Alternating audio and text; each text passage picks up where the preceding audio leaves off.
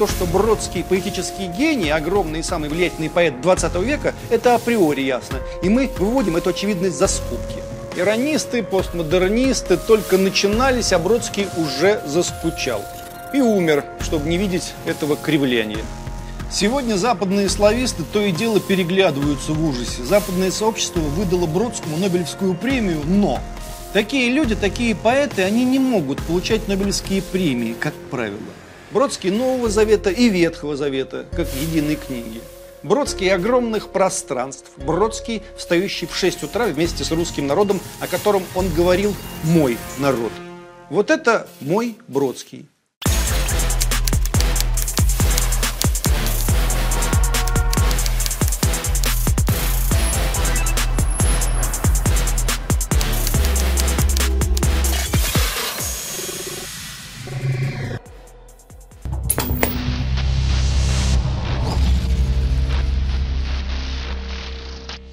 Вскоре после распада Советского Союза поэт, иммигрант, лауреат Нобелевской премии Иосиф Бродский встретился в Нью-Йорке с другим поэтом, шестидесятником Андреем Вознесенским. Между ними состоялся короткий знаменательный диалог. «Жалко империю», — сказал Бродский. «Жалко империю», — сказал Вознесенский. «На одной только иронии не уедешь. Где путь? Нужен идеал», — сказал тогда Бродский. Гениально. Иронисты, постмодернисты только начинались, а Бродский уже заскучал. И умер, чтобы не видеть этого кривляния. Бродский не любил Советский Союз, но в отличие от подавляющего большинства иммигрантов, не играл в диссидента, не сводил счеты составленной страной, сразу объявив «Я не буду мазать дегтем ворота Родины». В этом смысле Бродский – это антисолженицын, противоположный вектор. Бродский – поэт империи.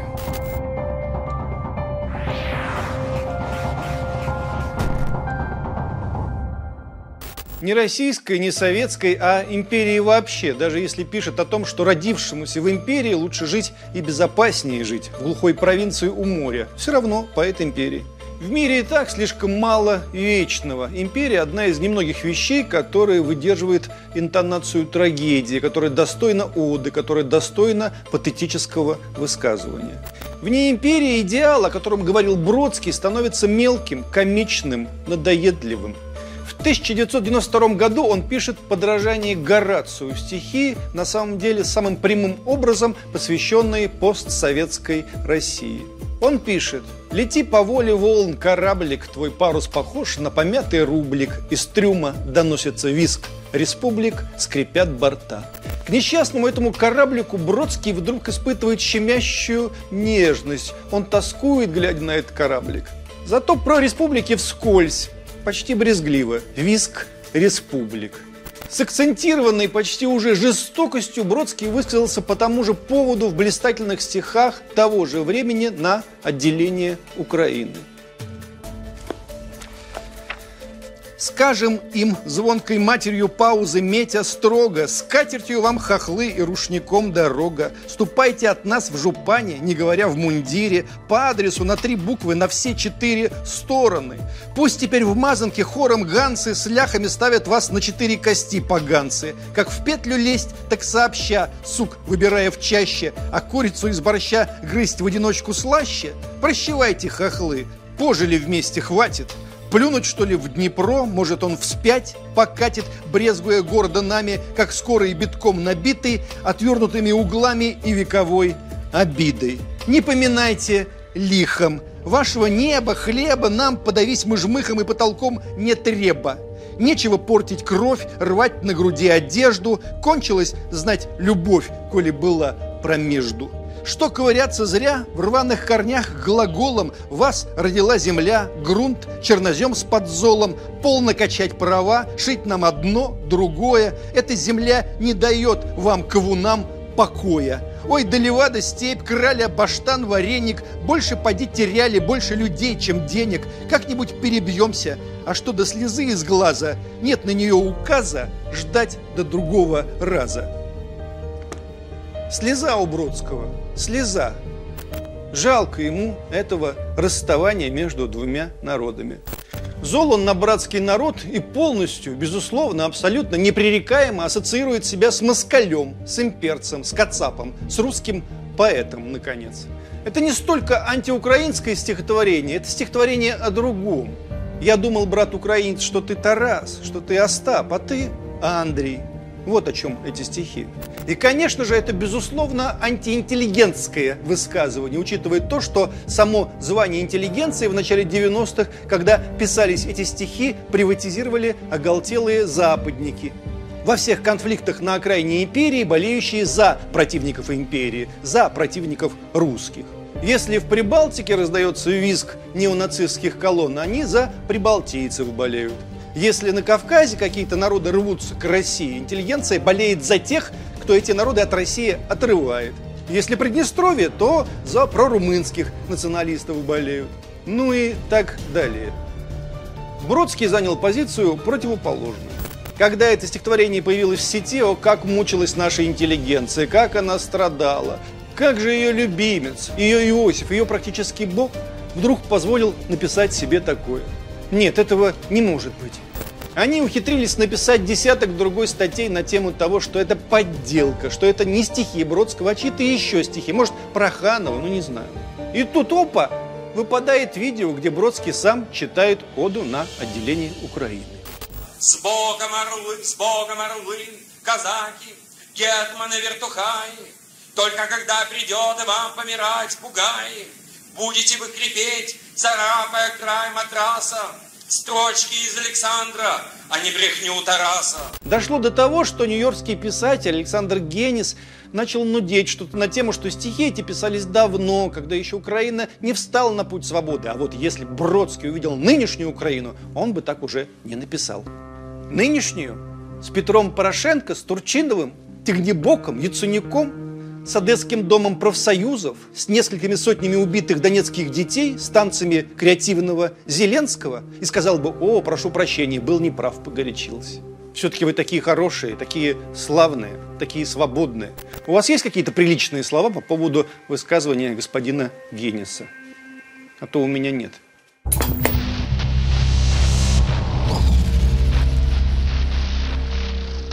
Сегодня западные слависты то и дело переглядываются в ужасе. Западное сообщество выдало Бродскому Нобелевскую премию, но такие люди, такие поэты, они не могут получать Нобелевские премии, как правило. Если искусство чему-то и учит, и художника в первую очередь, то именно частности человеческого существования.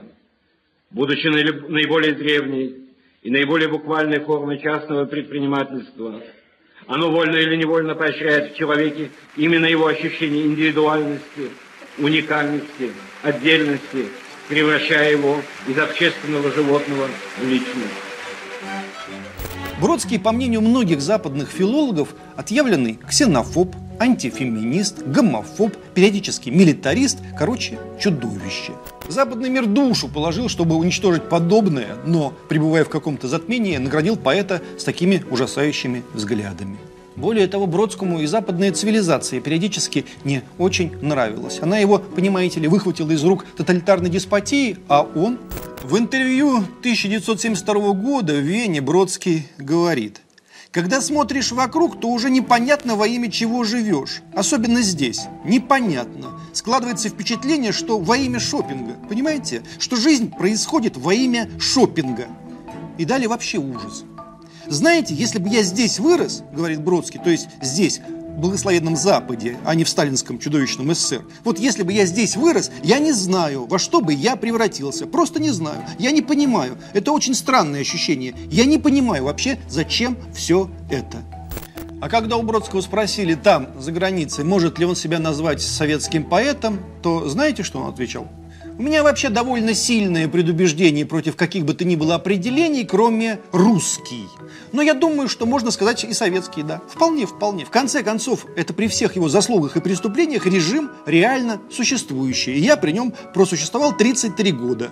Это культурный факт. Вот что самое главное. У меня может быть просто что-то не в порядке с нервами или системой чувств, но у меня никогда не было ненависти к режиму и ко всем его делам. О себе Бродский говорил иронично. Я русский, хотя евреец. Или в другой раз. Я плохой еврей, плохой русский и не думаю, что я хороший американец, но я хороший поэт. Вот так говорю. Лукавил немножко, конечно. Какой он был еврей, мы не знаем, но Бродский говорил, русский привык смотреть на свое существование как на опыт, который ставится на нем провидением. В этом смысле он был русским. Он смотрел на свое существование как на опыт провидения. Бродский родился 24 мая 1940 года в Ленинграде в семье советского морского офицера, капитана третьего ранга. Иосифом его назвали в честь Сталина. Отец, конечно же, был сталинистом. А чего вы хотите от советского офицера 30-х годов? Кем он должен был быть? Поклонником Муссолини? Отец воевал на финской, а потом на Великой Отечественной. Когда я был ребенком, я много чего хотел. Во-первых, я хотел стать военным моряком или скорее летчиком – но это отпало сразу, потому что по национальности я еврей. Евреям не разрешали летать на самолете. Потом я решил пойти в училище для моряков-подводников. Мой отец во время войны служил на флоте, и я был влюблен в морскую форму. Но это тоже отпало по той же причине. Постепенно я начал писать. Проклятое тоталитарное воспитание, до чего ребенка довели. Тем не менее, в его стихах мы все привыкли к топоту сапог, Привыкли к ограниченной еде, годами лишь на хлебе и воде, иного ничего не бравший в рот, мы умудрялись продолжать свой род. Твердили генералов имена и модно хаки в наши времена. Всегда и терпеливы и скромны, мы жили от войны и до войны. От маленькой войны и до большой, мы все в крови своей или чужой. Что здесь есть от сознания современного интеллигентного миротворца на тонких белых ногах? Да ничего нет. В 1942 году мать Бродского с сыном уехали в эвакуацию, в Череповец. Городок, где позже родится великий рок-бард Александр Башлачев. Мать Бродского, интеллигентная женщина, говорившая на французском, идише и немецком, в эвакуации работала, на минуточку, в НКВД, секретарем в управлении лагеря, где содержались в основном финские военнопленные. У нас наши квазилибералы любят всех подряд оппонентов называть сталинистами и вертухаями. Ну вот вам, пожалуйста, отец Бродского был сталинист и офицер, а мать в известном смысле вертухай. Не нравится? Ну и помалкивайте тогда. В Череповце двухлетний Иосиф Бродский будет крещен в православную веру. Крестила его русская няня, баба Груня. Однажды у Бродского спросили, почему он христианин, на что он в своей манере ответил, потому что я не варвар. Начиная с рождественского романса 1961 года, Бродский из года в год сочинял христианские стихи. С 1987 года и до самой смерти он каждый год пишет по стихотворению накануне Рождества. В сегодняшней интеллигентско-западнической среде быть антиклерикальным почти обязанность, но в любом случае мода. Бродский, однако, на этом фоне выглядит сомнительным анахронизмом. Но это они так считают, что анахронизмом. Что по этому поводу сказал бы сам Бродский, мы не рискнем воспроизводить что вовсе не отменяет беспощадные пародии Бродского на наших ортодоксов в стихотворении 1986 года «Представление». Входит некто православный и говорит, теперь я главный, у меня в душе жар птица и тоска по государю. Скоро Игорь возвратится, насладится Ярославной, дайте мне перекреститься, а не то в лицо ударю. А то у нас таких православных не хватает, девать некуда, и все самые главные. Впрочем, говорят, Христос всех любит. Ну и ладно, плывем дальше.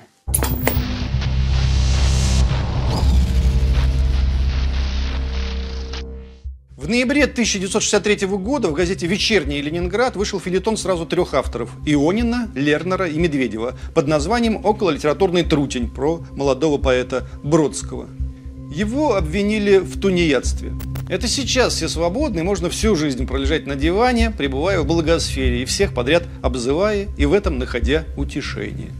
А в СССР надо было работать, такая вот страна была безжалостная к людям. Дело, впрочем, чуть серьезней. Дело в том, что за три года до этого Бродский с одним своим приятелем разрабатывал план побега за границу в маленьком советском самолетике. Для этого он с приятелем приехал в Самарканд, разрабатывая операцию, как обезвредить, стукнув по голове булыжником пилота и смотаться в Афганистан. На счастье, все сорвалось по каким-то там нелепым причинам. Но приятеля Бродского через год взяли по другому делу, и он заодно выложил на следствие всю эту историю с самолетом, и Бродского выдал. Представляете, молодой парень хотел в паре с другим таким же полудурком украсть самолет и вылететь за границу. Что с ним нужно было сделать, а? В западном блокбастере Бродского, советского Бродского, не особо заморачиваясь, взяли бы и отправили на Колыму, на рудники и растопили бы в серной кислоте. Ну а как? У нас только так и делали. Думаю, в современных США закатали бы Бродского лет на 75 и не парились бы по этому поводу совершенно. Иное дело советская деспотия, советский мордор. Бродского не тронули за нехваткой улик.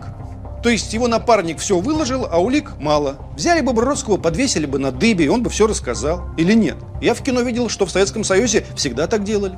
Короче, в кино всегда так делали, а с Бродским чего-то нет. Шепчет, что мама Бродского работала в бухгалтерии КГБ и отмазала сына. Никто, правда, точно не знает, так было или нет. Но папочку на Бродского все-таки завели. На всякий случай. Мало ли, что у него на уме.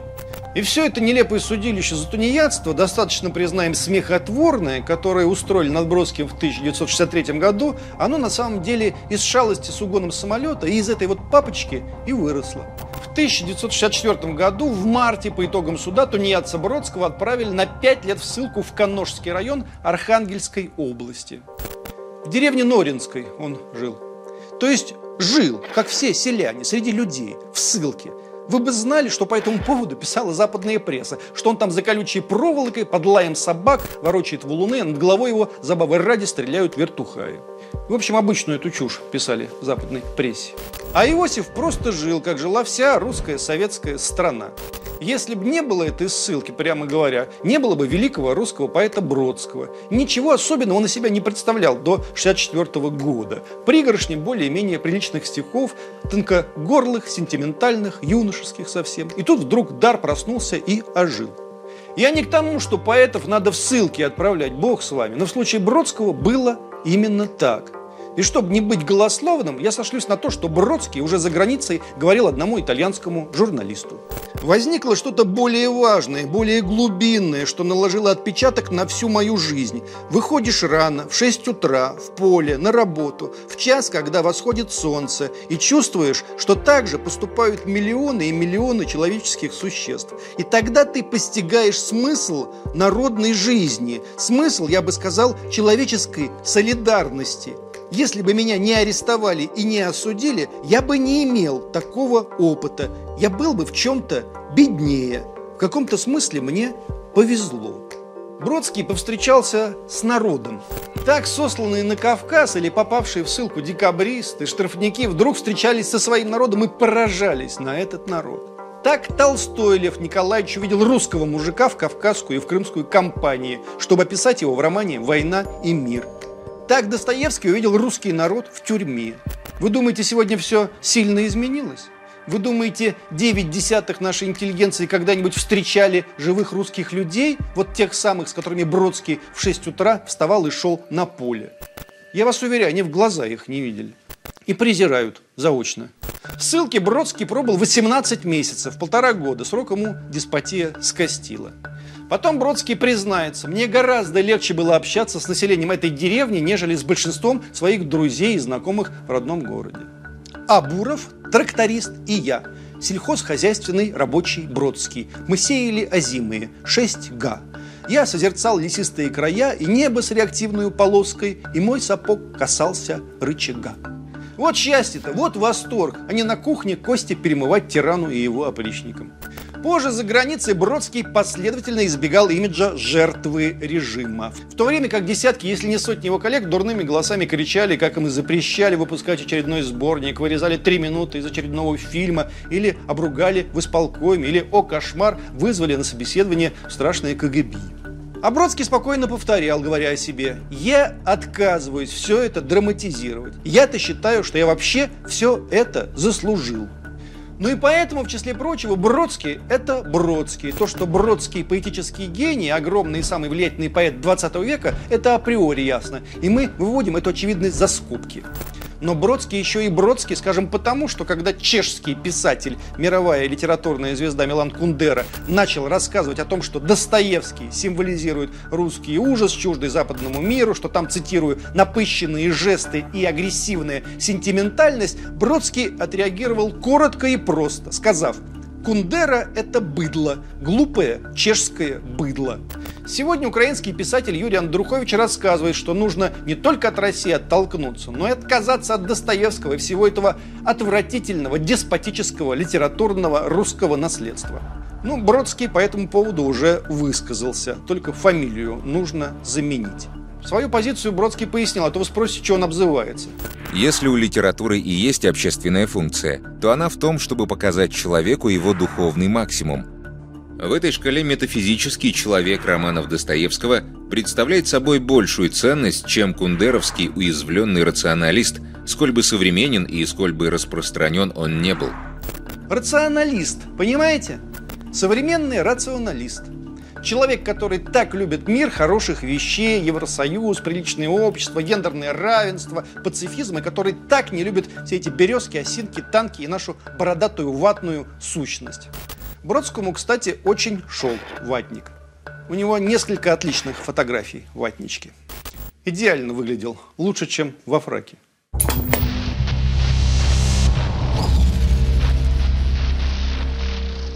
1972 году Бродский, поднадоевший своим независимым поведением органом надзора Ленинграда, был фактически выдавлен за границу СССР. Нелепая, неповоротливая, медленная ханжинская страна не смогла договориться с поэтом, который хотел и мог бы ей служить. В стране, не режиму. Он просил оставить его хотя бы работать переводчиком поэзии, и не оставили. Покидая Россию, напишет Бродский в письме Леониду Брежневу перед отъездом, я испытываю горькое чувство. Здесь я родился и воспитывался. Здесь я жил и благодарен России за все, что у меня есть на этом свете. Все пережитое мной зло преодолено добром. И никогда у меня не было такого чувства, что Родина обидела меня. Несмотря на то, что я теряю советское гражданство, я не перестаю быть русским писателем. Не верю в свою вину перед Родиной. Наоборот, верю, что во многих отношениях я прав. И если мой народ не нуждается в моей плоти, может быть, моя душа ему пригодится. Безусловно, да. Безусловно, пригодилась и пригодится еще не раз. В 1974 году уже за границей Бродский пишет еще одно великое стихотворение «На смерть Жукова». Вижу колонны замерших внуков, Гроб на лафете, лошади круп. Ветер сюда не доносит мне звуков Русских военных плачущих труп. Вижу в регалиях убранный труп, В смерть уезжает пламенный Жуков. Воин, пред коем многие пали стены, Хоть меч был вражьих тупей, Блеском маневра о Напоминавший средь волжских степей – кончивший дни свои глухо в опале, как Велизарий или Помпей. Сколько он пролил крови солдатской в землю чужую, что ж, горевал? Вспомнил ли их, умирающий в штатской белой кровати? Полный провал. Что он ответит, встретившись в адской области с ними? Я воевал. Иные скажут, а что это он в аду? Ну, это особый ад, солдатский, выжженный и сухой, как степь после боя. Потому что следующие строки этого же стихотворения гласят – к правому делу Жуков десницы больше уже не приложит в бою. Слышите, к правому делу. Если дело правое, значит все в порядке с Жуковым. Не волнуйтесь. Для эпитафии маршалу Победы Бродский демонстративно берет державинскую форму. В том же ритме и в той же интонации поэт Державин писал стихи на смерть Суворова в свое время. Бродский говорит тем самым, нет никакого прогресса, господа. Есть империя, есть война, есть живые и павшие. Так что оставьте ваш пацифистский либеральный лепет для своих собственных мелкотравчатых развлечений. Здесь место трагедии, фарсу тут не место. Вот это мой Бродский. Бродский Нового Завета и Ветхого Завета, как единой книги. Бродский огромных пространств. Бродский, встающий в 6 утра вместе с русским народом, о котором он говорил «мой народ». Наверняка есть еще другой Бродский для других. Я не против. Но, как-то подписывая свою книжку, Бродский экспромтом сочинил надпись, что автор этой книги не жлоб, не гомик, не трус, не сноб, не либерал, но грустных мыслей генерал. Отлично, добавить нечего.